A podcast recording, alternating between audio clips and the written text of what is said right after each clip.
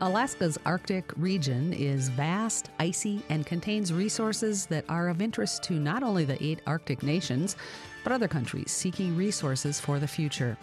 The frozen north has also locked harmful greenhouse gases in permafrost for decades. As the Arctic rapidly warms, how will that feedback accelerate change, and how can it be measured? A new project aims to do that. We'll discuss permanent permafrost pathways today on Talk of Alaska.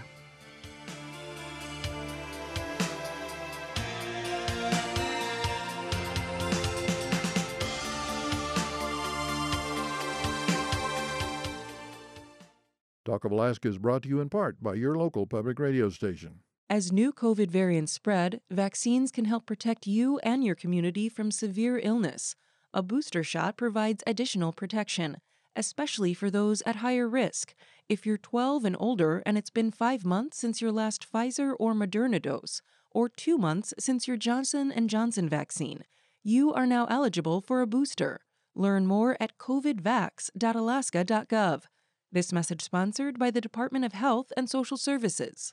The Alaska State Library Talking Book Center has audiobooks and more for children and adults who are unable to read standard print.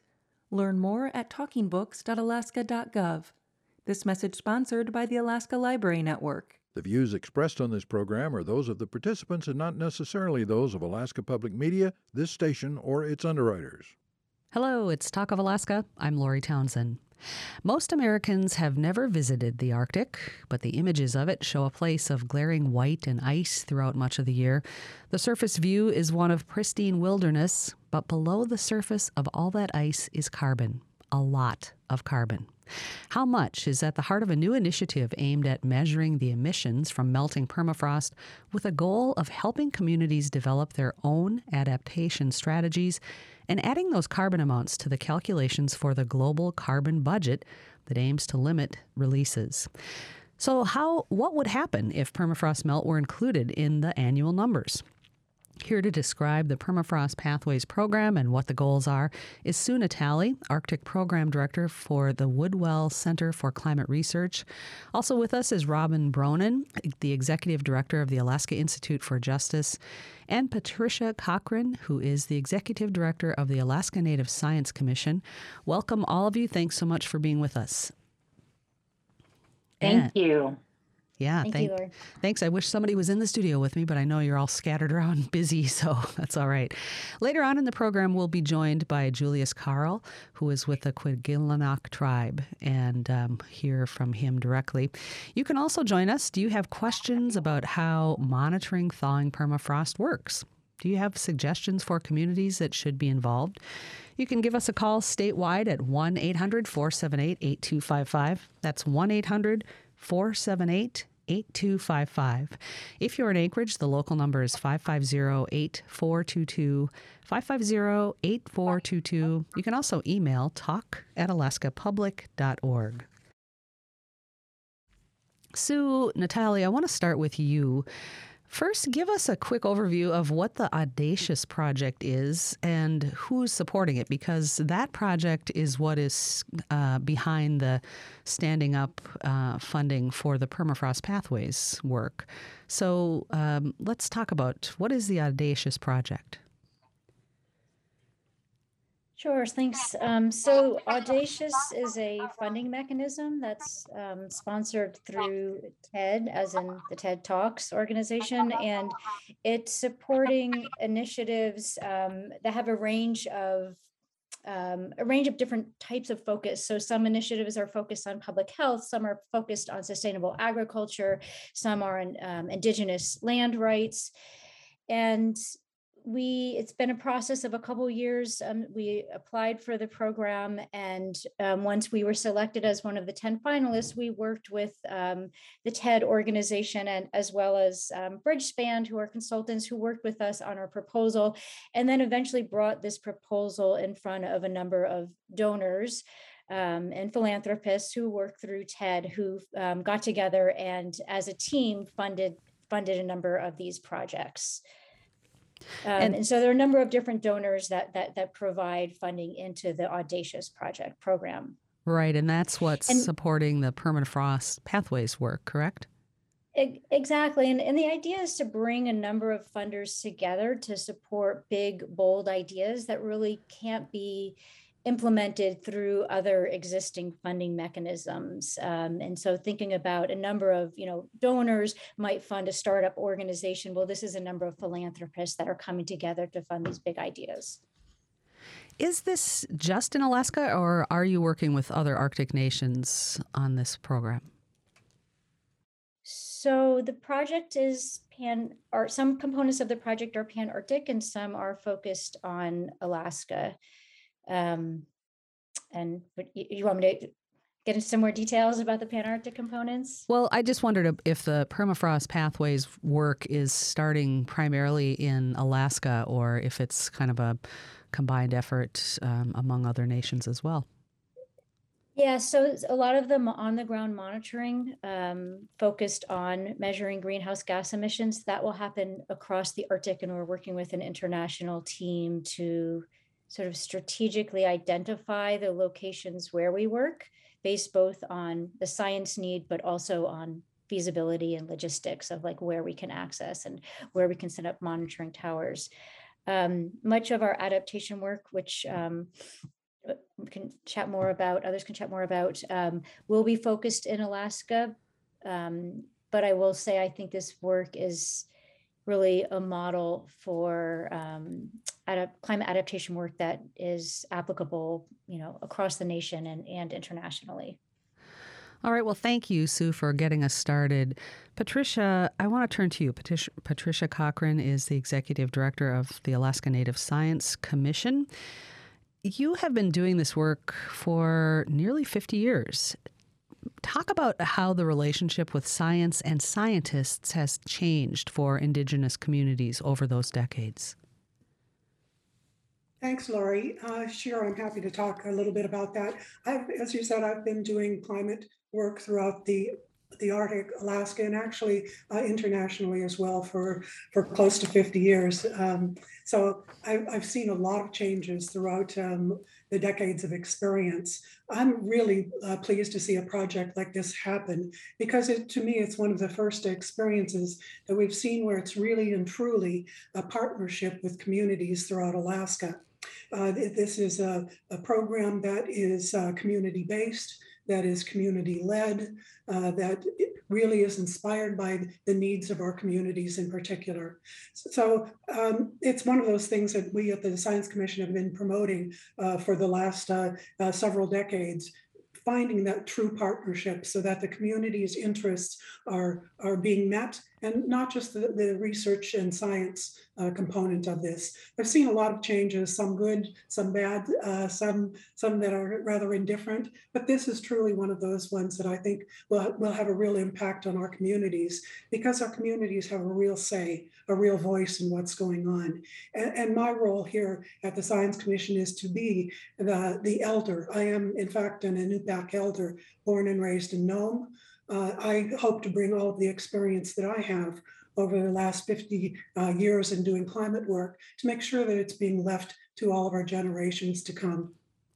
And when you talk about the community being directly involved, um, one of the things that you said in a previous interview is that it's one of the most interesting things about the Permafrost Pathways project is that it is community based and that it's long overdue. How is this different than other projects, programs that have come into Alaska Native communities in the past? Well, to me, the, the real relevance of this project is that, that it is uh, being, as I said, being driven by what the community needs are, as identified by the communities. It's not just a research paper that some scientist needs.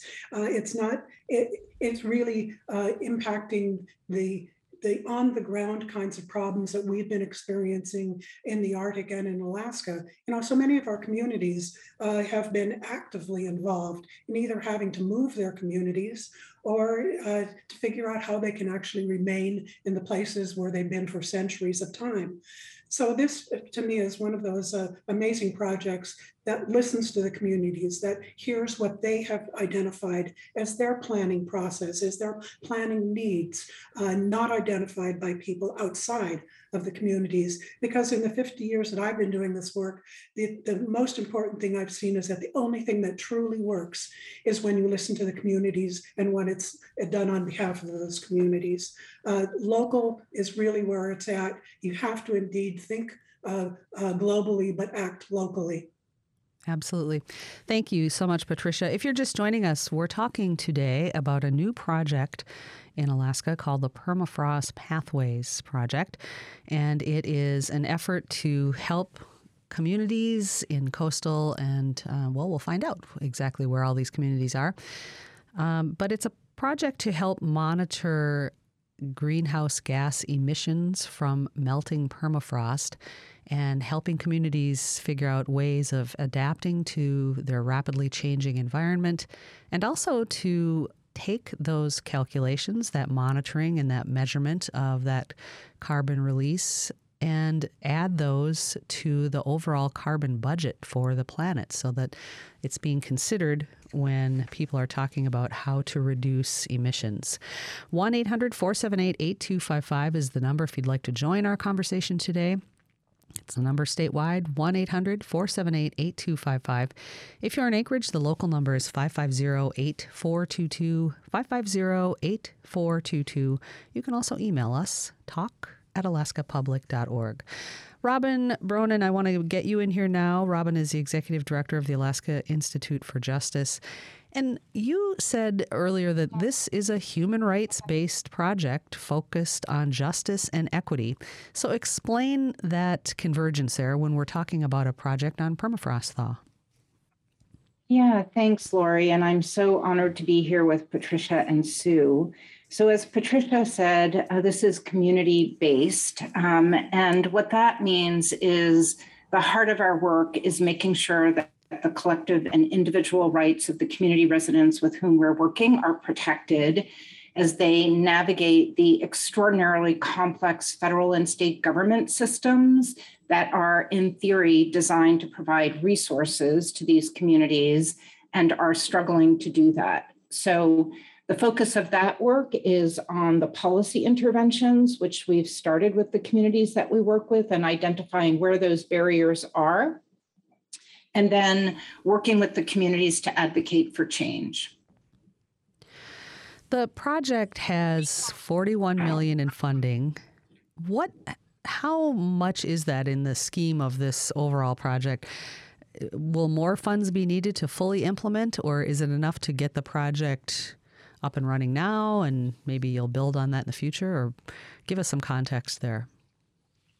Yeah, so this is uh, ongoing. So this project is not uh, is providing a giant amount of funding to work that we started actually six years ago, and Patricia and I have been working together on these issues for over ten years. So um, this funding, uh, our the funding that the Alaska Institute for Justice received will primarily go to the tribes that we've been working with now for seven years so that they can hire the staff that they need to address the climate impacts that are happening, um, to document the environmental changes that are happening in order for them to access the resources they need. And as I said, to identify those barriers that are preventing them from getting access to, to the resources and technical assistance they need. All right, thank you. Sue, I want to go back to you here. Uh, you've been working in the Arctic, you're a scientist tell us how you build a carbon monitoring network. How do you measure those emissions in this vast region? Yeah, so it is a challenge because it is a vast region and and um, difficult to access on the ground for for many areas. Um, so the, you know the way we've been doing our science in terms of the on the ground monitoring of carbon fluxes is um, generally been individual scientist led. So usually working in one place or maybe two, and then to think about things at the pan-arctic scale we you know after the fact try to bring all this information together. And it's um, a lot of effort has been put into this research by the scientific community but our sort of pan-arctic efforts tend to be somewhat opportunistic. And so what we're doing is saying okay if we take now we have this funding um, if we take a strategic approach bring in the expertise that we need to guide us and say where are where are the monitoring gaps? We cannot cover every inch of the arctic but where are the places strategically um, that are not being monitored? And if we can put in x number of these you know we use something called an eddy covariance tower which measures um, carbon dioxide and methane um, exchange between the land and the atmosphere. You know if we can put in 10 more of these or 20 more of these where would they go in order to reduce our the unknowns reduce our uncertainty? And so that's what we're doing. And so the project is involving in somewhat parts our group installing instrumentation but much of it is really working with folks who have expertise on the ground and the different locations in the arctic where there are gaps. And so much of our efforts this coming summer will be working in areas of canada and working very closely with um, Canadian teams um, to do that implementation, and then also to support science that is already underway, but perhaps that's underfunded. And so, monitoring that's been going on for 10 years, we don't want that to stop.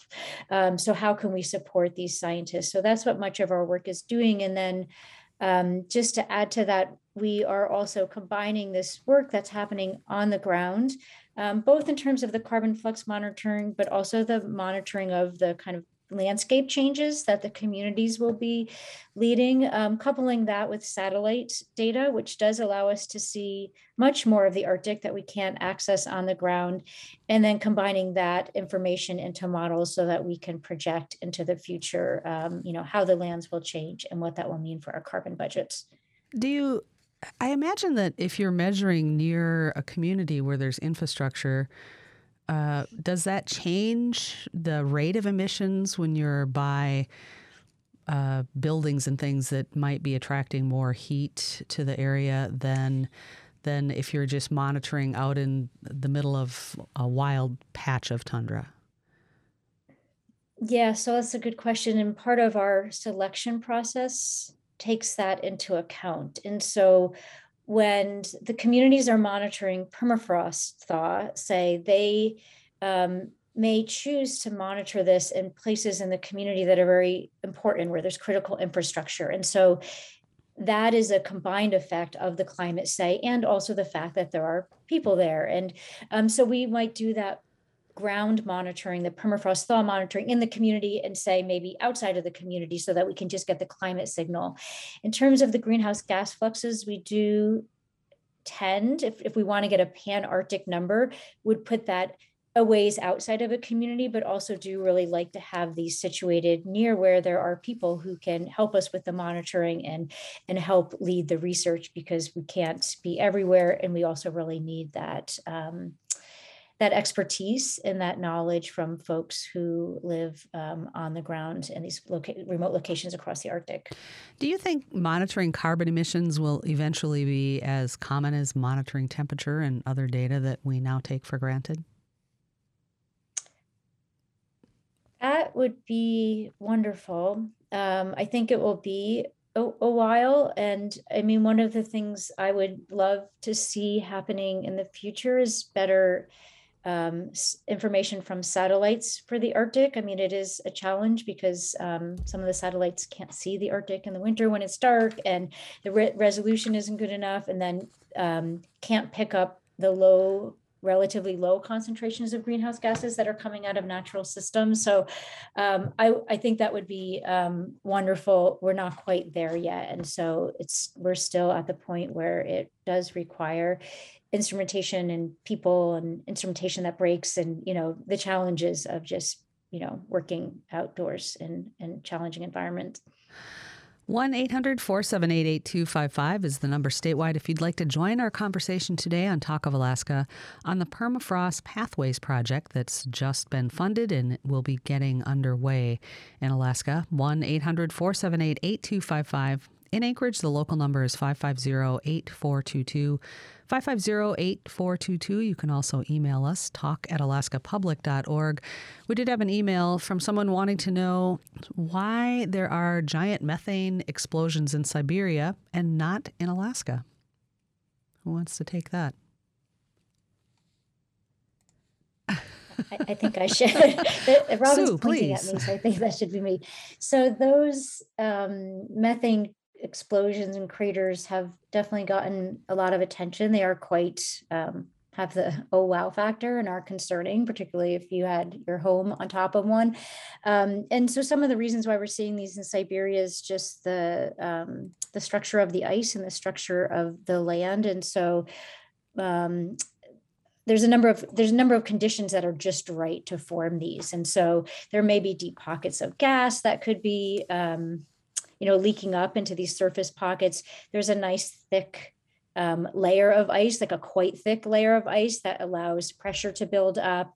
And these are conditions that are found across the yamal and Gydan peninsulas of siberia. And um, that's the likely reason why we're seeing them there. Um, as far as I know, we haven't seen them elsewhere, and um, we have spent some effort um, looking with satellite data. I can't, you know, but but those are the certain sort of geologic conditions that make it happen there. Interesting. That said, I just want to say those get a lot of attention, but I do think these like less um explosive say changes that may just be like the ground is just sinking it's those are really really critical changes that are happening because that's what's happening for most of the people in most of the cases uh, for people who are living on permafrost where it's impacting you know water resources and, and and availability you know transport across the landscape and and homes and so i think those changes that sometimes maybe are seem more subtle to the eye for those of us you know who are at a distance don't get as much attention but i think are really what we um, want to be focusing our attention on because of the human impact All right. Thank you. Patricia, turning to you, the Division of Forestry uh, today said that a tundra fire burning near Kwethluk has nearly doubled in size. It's now more than 4,000 acres. It seems really early for fire. In the decades you've been monitoring climate change, how much has this changed? Do you remember tundra fires happening 30 or 40 years ago? I do remember uh, tundra fires uh, happening certainly in the in the past. You know, especially since I grew up on the on the tundra, the tundra. Yeah, for sure they were happening back then, but certainly not with the frequency that we're seeing now. Uh, things like we're seeing the the huge increase in lightning strikes. You know, which is one of the uh, the reasons that we're seeing many of these forest fires is because of the the increase in lightning strikes all across Alaska.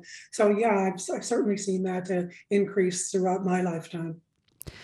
And how much is known about uh, how that affects the feedback loop or speeds it up? Burning tundra, black surface, more heat absorption.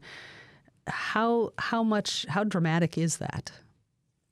Well, I think it, it really plays a, a, huge role in, uh, especially in those conditions like the tundra, where it makes um, uh, huge changes for uh, the, not only the people who live there, but for the animals and the critters that try to exist there as well, because it, it uh, destroys their it destroys food for the people and for the animals. Uh, it changes uh, patterns, perhaps of migration of of caribou and other uh, species that are part of that population. Uh, it, affects uh, certainly water, uh, water and river ways, many, many changes that are all part of that. You know, this, um, even though this is really a permafrost, the identity of this project is permafrost, and we all know what an important and critical issue that is here. Uh, you know, the first um, I think some of the first people who really started talking about permafrost were indigenous communities. And that was more than 30 or 40 years ago when people in uh, way up north in uh, Utqiagvik uh, started noticing the, the changes in their, their uh, ice cellars, you know, that the ice cellars were melting. And that was that was decades ago that that information uh, started coming from our communities. So it's really important for us to listen to the uh, the people who are closely related, most closely related to what goes on in their environment. We're the first ones to see what happens there and are more attuned to it than others.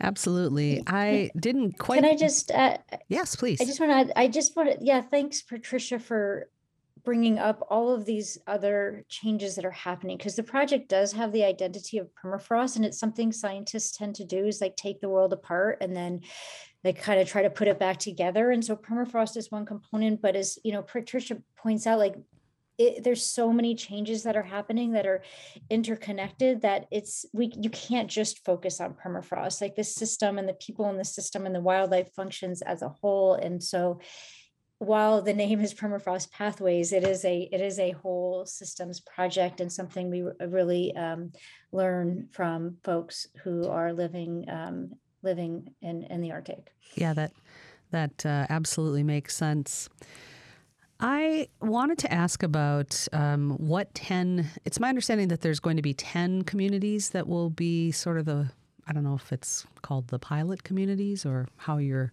characterizing that, but tell us who the communities are. Have they been selected yet? Um, well, they are going to be doing uh, the selecting of whether or not they want to participate in this project. And when we started working with the communities we currently work with, um, we send out letters of invitation to the communities that the Government Accountability Office had identified as being imminently threatened by flooding and erosion. And that report was from, there was a report in 2003 and then one in 2009 that identified these critically um, environmentally impacted communities. And so we're currently working with them to identify if this funding will be helpful for their efforts. And um, Kwigillingok is one of the communities that has said that they want to participate in this project and work um, with us to figure out the ways forward in regard to adaptation and um, the resources that they need in order to implement what they've identified as their best long term adaptation strategy. All right, well, let's go to the phones for just a moment. Roberta is in Shishmaref. Hello. Hello, this is Roberta Nicola calling from the village of Shishmaref on top of the Seward Peninsula. Uh, I live on an island surrounded by water, and every year we have um, coastal floods and erosion. And, uh, when we travel in, inland during the summers, um, I noticed that a lot of the uh, land, some of them have uh, permafrost showing. Land is dropping. And I was wondering if uh, if for community is uh, taking part in this, like this forty million dollar study, uh, if, if anybody knows about it here in our community. So you're wondering if Shishmaref might be involved in this project, Roberta? Yes, yes, ma'am. Robin, um, is it a, a, situation where communities can apply, or how will it be decided? Um, so there's no application. So I would say, um, Roberta, please contact me um, because we have been working with Shishmaref, and um, and so um, I can give my email address if that's easiest, um, which is my first name spelled R O B I N dot my last name, which is spelled B R O N as a Nancy E N at a k i j p dot org. All right, there you go, Roberta. You can get in touch with Robin and find out more about this program. Thanks for the call. One goal of the project is to, probably one of the big goals, is to influence international climate policy. How do you see this influencing policy in the future? I don't imagine industrial emitters would welcome this being added to the carbon calculation, especially uh, if it's going to put more pressure on um, places that are emitting gases to make those reductions much faster. How do you get this done, adding those numbers in against what will probably be an aggressive push against it? Sue, do you want to start off there? Sure. Sure, I can start and others can add um, on other policy components. I'll, I'll talk a little bit about um, mitigation. Um, It is, it is a challenge and I am a scientist, not a policy person. We do have partners um, who work on policy, who will be helping us with this component of it and collaborators. There's a couple different pathways for getting information into climate negotiations. One is the um, United Nations Climate Report. So um, the recent IPCC report just came out. So one is getting the information, getting the science done and getting the science out to the scientific community so that it can be put into these reports. But those reports are, you know, coming out every six or seven years and it's really um, the urgency, it's too much urgency to wait for those reports. By the time they come out, there's often a lag in the information. And so uh, much of the work that we do now and that we will continue and expand on is um, just essentially like meeting with policymakers. Um, part of the Paris Agreement was um, to assess kind of the state of our, I guess, our carbon accounting every, you know, every several years. So we're working um, to get permafrost and numbers about permafrost emissions into that accounting. Um, I will say some folks may not want it in there, but there are but it is what it is right? And so we need so we need to get those numbers out there and get those number into the accounting. So it's a bit of meeting with um, international negotiators working together with the scientific community um, working with our contacts um, in in the us and um, also with other nonprofits and advocacy groups.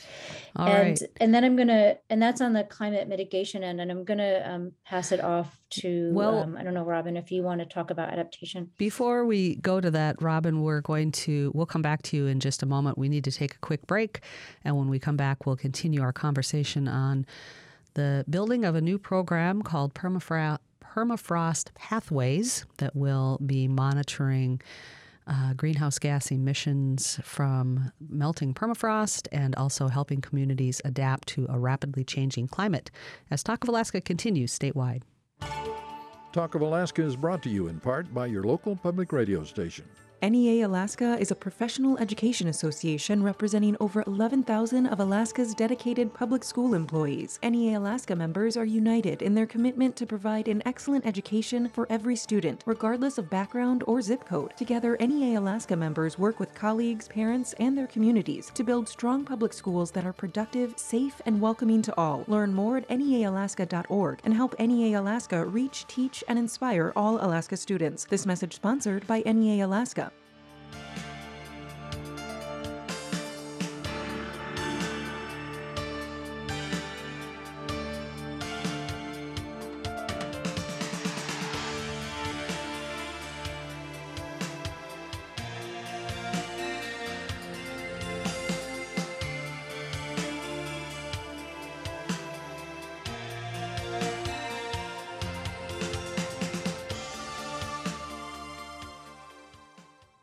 Welcome back to Talk of Alaska. We're discussing the Permafrost Pathways Project today with Sue Natali, the Arctic Program Director for the Woodwell Center for Climate Research.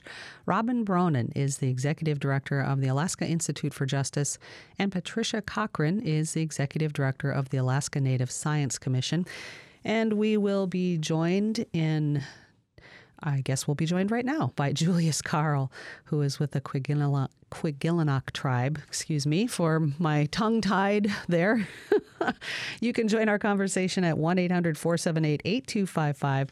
That's the number statewide 1 800 478 8255. In Anchorage, the local number is 550 8422. 550 8422. You can also email us, talk at alaskapublic.org. Hello, Julius. Thanks for joining us. Hi, thank you for having me. So, tell us what are you seeing in your community in terms of warming and the problems that come from it? What what's happening there? Um, um, major issue is um, river erosion, and it has been accelerating in the past decade. Last year alone, it the river eroded 90 inches, and um, we have permafrost melt, which um, softens the land and makes the households sink. Um, so uh, the households need to be leveled at least twice a year. Hmm.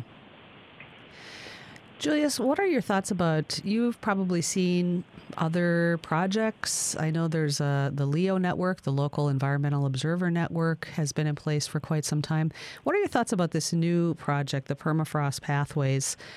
How do you see it helping people adapt to the change that is happening? Um, I didn't really look into this project project yet. I, I, I just recently came back to work. I was out for a while. Okay, well let's um, let's go back to Patricia for a moment. Patricia, you mentioned the long tenure of um, Indigenous people in Alaska, centuries. How do you see this Indigenous science knowledge rippling out to help beyond communities here in Alaska? Well, I think uh, in I think we're we've we've been at the uh, at, as people say at the cutting edge of uh, of climate change uh, for for for decades, and so I think that we've got so much experience, especially in our communities uh, who've had to deal with this, who've had to uh, who've had to move facilities who've had to uh, look for various resources to try to help their communities, who've really started to think um, strategically about how we live in a changing world. You know, we've had to do that because we've been faced with these kinds of problems. It's not just um, it, it, it's it's not a, a you know a, a, science project. It's not something that uh, that kids think about in school. We live it it, it's something that our communities have been dealing with for, for a long period of time. So I think what our communities have to offer is that experience, that expertise that will help to share the information with the rest of the world. Uh, we know that what's happening here in the Arctic is just the uh, the precursor of what is going to be seen and is starting to be seen all across our planet. So uh, when I when I talk with people, you know, whether they're in New York City or Miami or wherever they are, to try to get them to understand that what is happening in the Arctic is truly going to impact their lives and their lifeways as well, and to show them that the information that's coming from our communities is critically important uh, to the discussion about how we are going to survive in this changing world. Uh, that's what I think the gift that our communities in Alaska can give not only to ourselves, uh, the, the future of our own generations to come, but also a gift to the rest of the world to help them see how it's impacted us and what they have to, to look forward to and how they can deal with that that's where I think the, the, the, knowledge and the benefit from our, our communities is really critically important to, to the rest of the world. Patricia, you said how much federal attention is paid to Indigenous knowledge and projects like this one are at the whim of whatever administration is in place at the time. How is there any continuity in projects that are multi year and uh, with given that backdrop of you know changing political dynamics.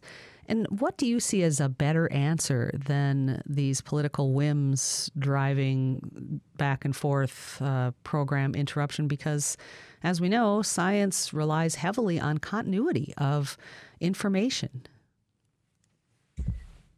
Yeah, well, Lori, for sure that that has been a, a major issue certainly in all of the time that I've been dealing with this, and truthfully, uh, with the, the, mentor, my mentors who came before me. You know, there are so many of my own mentors who have who have passed on now that I I have to remember the the information that came from them and and to make sure to pass that on.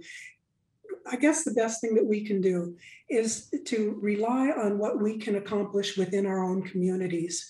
Because, in fact, you know, politics change, funding changes. There really aren't any mandates that exist from administration to administration. Uh, so we never really know what's coming around the corner. So the best thing that we can do are the things that we're doing now, like with this project, is to really start looking from a community level. What can we do? Uh, what changes can we make in our own communities that do not have to just rely on the, uh, the good wishes and the will of other people outside of ourselves? Uh, how can we how can we make those changes and how can we keep them going on uh, long after uh, the researcher has gone home? All right. Thank you so much. If you'd like to join our conversation, the number statewide is 1 800 478 8255.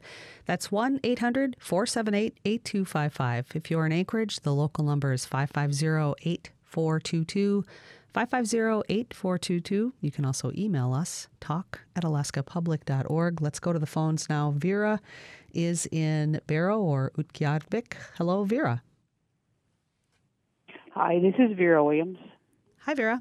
Did you have a question? Um, uh, yes. Um, I know I'm listening to you guys talk about the permafrost project, and in Barrow, Alaska, I know for a fact, like um, my parents' old house, the the house has uh, come off its pilings because of the permafrost melting, and um, so is there um, projects going on to address uh, like houses coming off their pilings, houses come unleveling and uh, needing um, attention or help.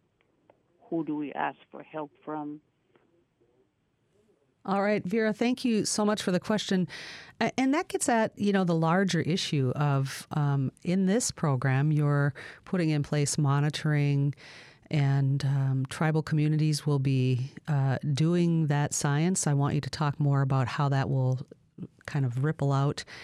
But a question like Vera, the practical side of of um, once attention is drawn to these issues, then how do they get fixed? Uh, part of this permafrost pathways project is about adaptation. So how do you see that in real terms in the future uh, for questions like Vera has? Who do we turn to? Who does does uh, Vera and others like her turn to when they need assistance with slumping infrastructure? Yeah, Lori, thank you for that really great question, and Vera also for explaining what's happening in Utqiagvik. And that that is the problem: is that it's very, very difficult for communities to access the resources, for instance, from housing and urban development to address the issues that Vera just identified. And my own personal belief as a human rights lawyer is that the legal systems and government programs that we've put into place are not able to address the climate crisis impacts because these programs were created before we identified climate crisis as an issue.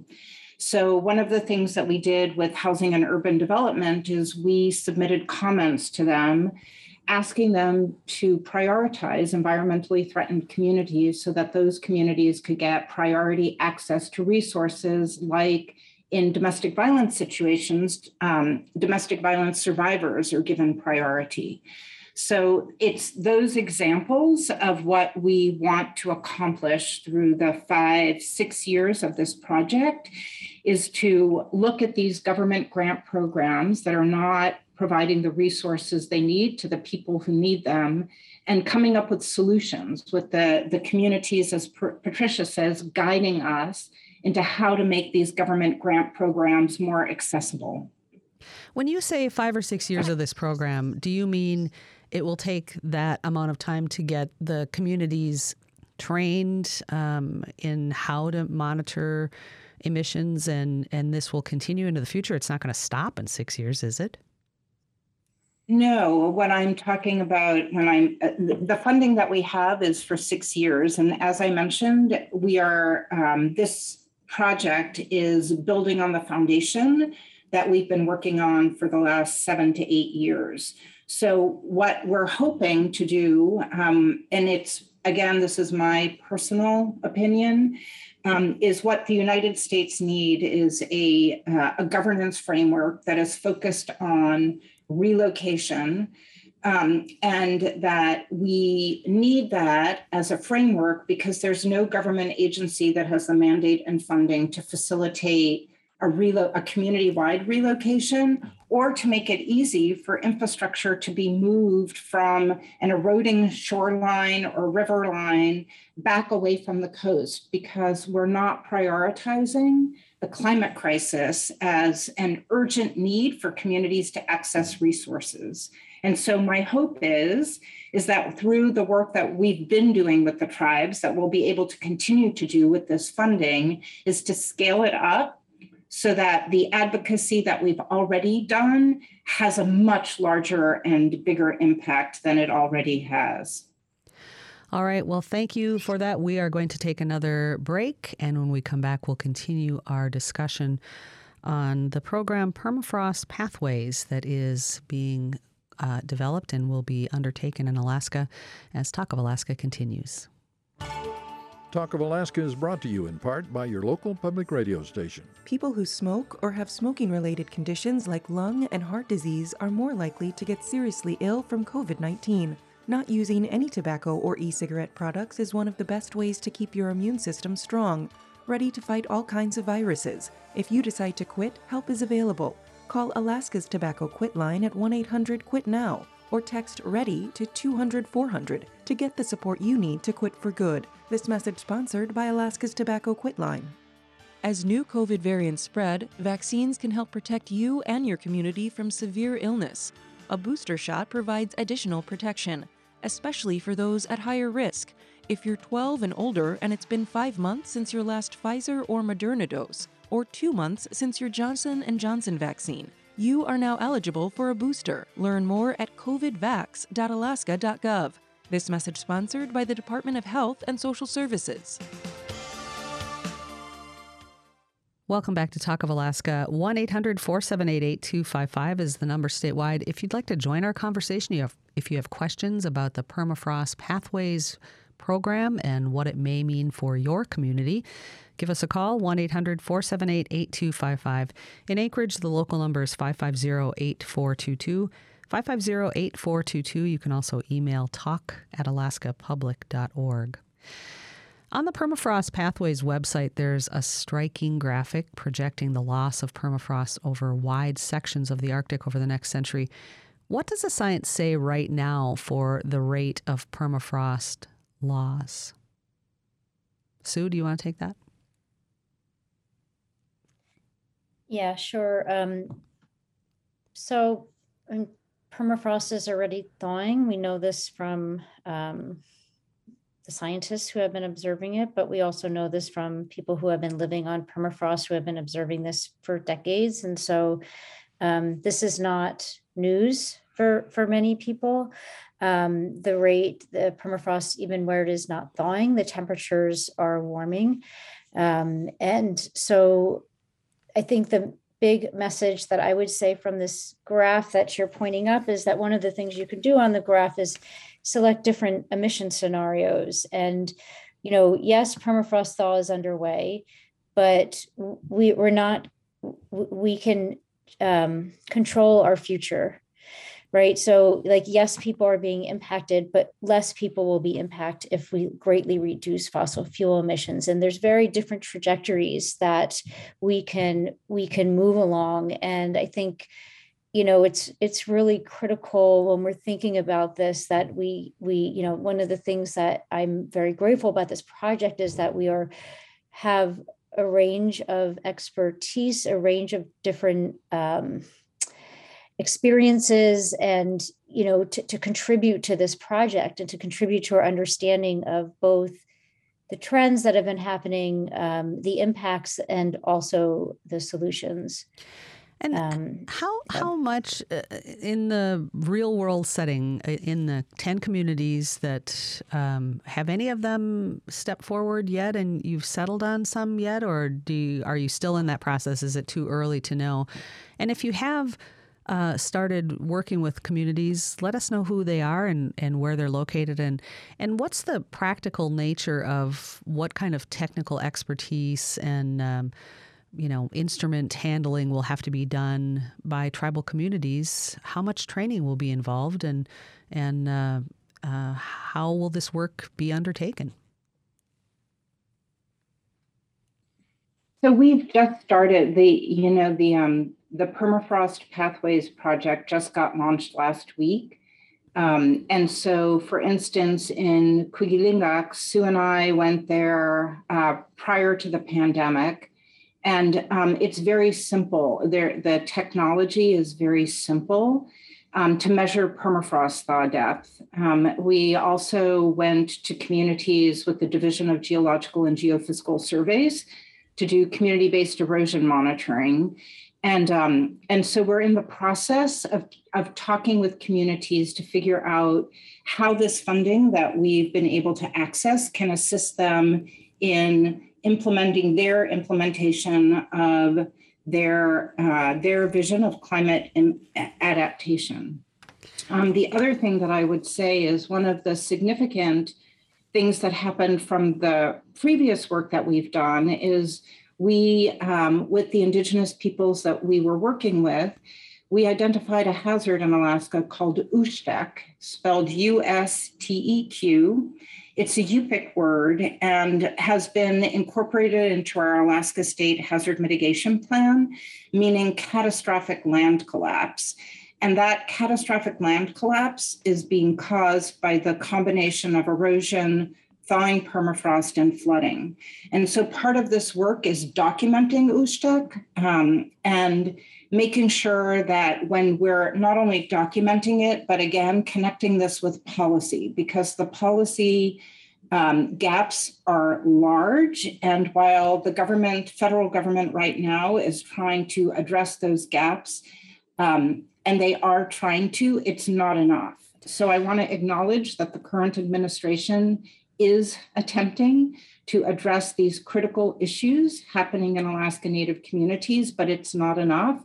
And as Julia mentioned, Julius mentioned previously, they need equipment so that, you know, to, to move the structures within their community. That is not, um, that should be easy for our federal government to figure out how to get big equipment to communities so that they can move the infrastructure in their community away from these eroding river lines or shorelines. All right, let's go back to the phones for a moment. Scott is in Anchorage. We just have a few minutes left in today's program. Hi, Scott. Hello, Lori. Do you have a question? Uh, a, a, comment and a bit of a question. Um, I was born in territorial Alaska, and I've done uh, most of my professional work in Alaska. All my professional work as an engineering geologist. I've done. I've looked at thermal erosion, erosional niching at Nuiqsut. I've looked at the Shishmaref uh, sea erosion due to decreasing uh, sea ice, seasonal sea ice locations. I've looked at uh, uh, the type of permafrost that we have at Newtok and Kipnuk and places like that. I was struck even in the 70s when I did this work by the by the delicacy, by the the, amount that this ground is subject to the type of changes that everybody's talking about here. What I'm concerned about, and I and I approve of these programs. I use USGS information all the time in my work and deeply appreciated the, the value of the work that those folks did. And I believe that training and money should be going into the bush, into the bush communities, uh, and much more than what we do now. My concern is this: is that uh, one of the one of the speakers mentioned it. Strategic. It is important for us to look at what we can do locally, but what I'm concerned about is is that climate change is a done deal. We know that in decades, in decades, if we don't all change our ways, that our kids, the kids that are in our house today, are going to have miserable lives. And yet our scientists are not saying that. We have senators going into our U.S. Senate with snowballs in their hands and saying, look at this, climate change doesn't exist. We, we can't have that. I, I understand the scientist that says, I'm a scientist, I'm not a politician. That was my role.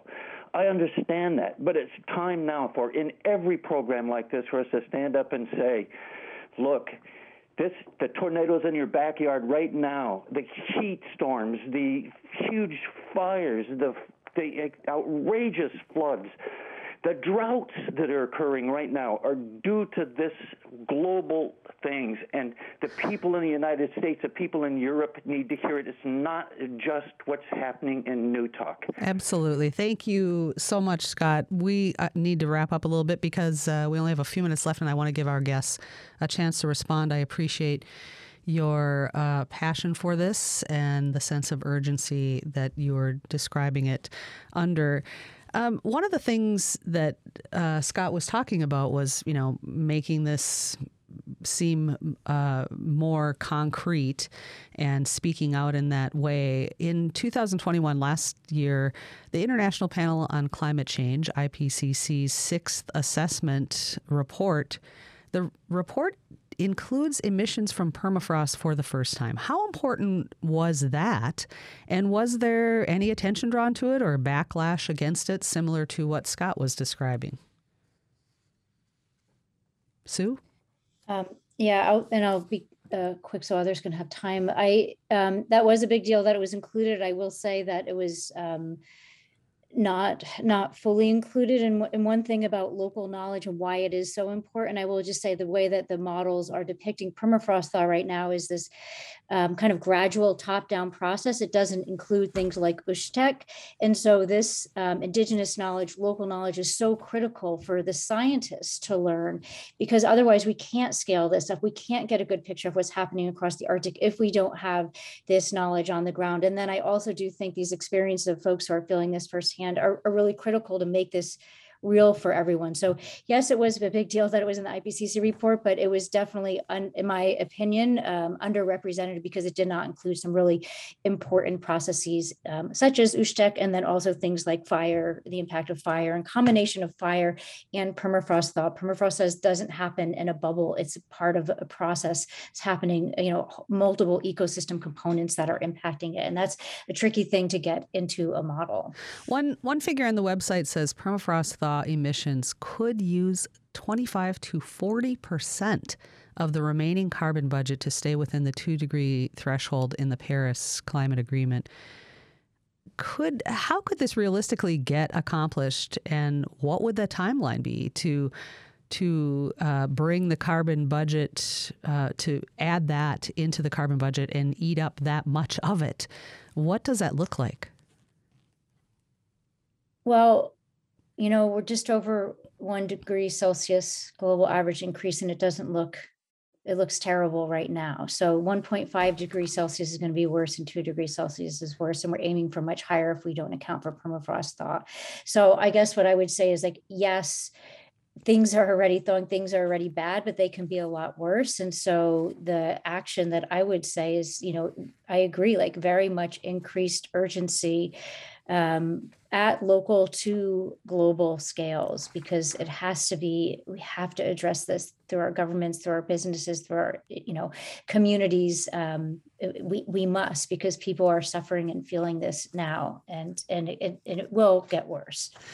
Well, well and if i could add, oh sorry sure, to, just, to just scott's point i mean this is why we have to urgently figure out adaptation and make sure that resources are being provided to the communities that are being imminently threatened by the climate crisis because right now they are not getting the resources they need um, and it's making it extraordinarily difficult to adapt. All right. Well, thank you so much to my guest today, Sue Natali, the Arctic Program Director at Woodwell Center for Climate Research, Robin Bronen, Executive Director of the Alaska Institute for Justice, Patricia Cochran, who is the Executive Director of the Alaska Native Science Commission, and earlier we heard from Julius Carl with Kwigillingok Tribe. Thanks to our engineer, Tobin Shelby, our producer, Adlin Baxter, and on the phones and social media today, Kavitha George helped us out. I'm Lori Townsend. We'll be back next week. Thanks for listening.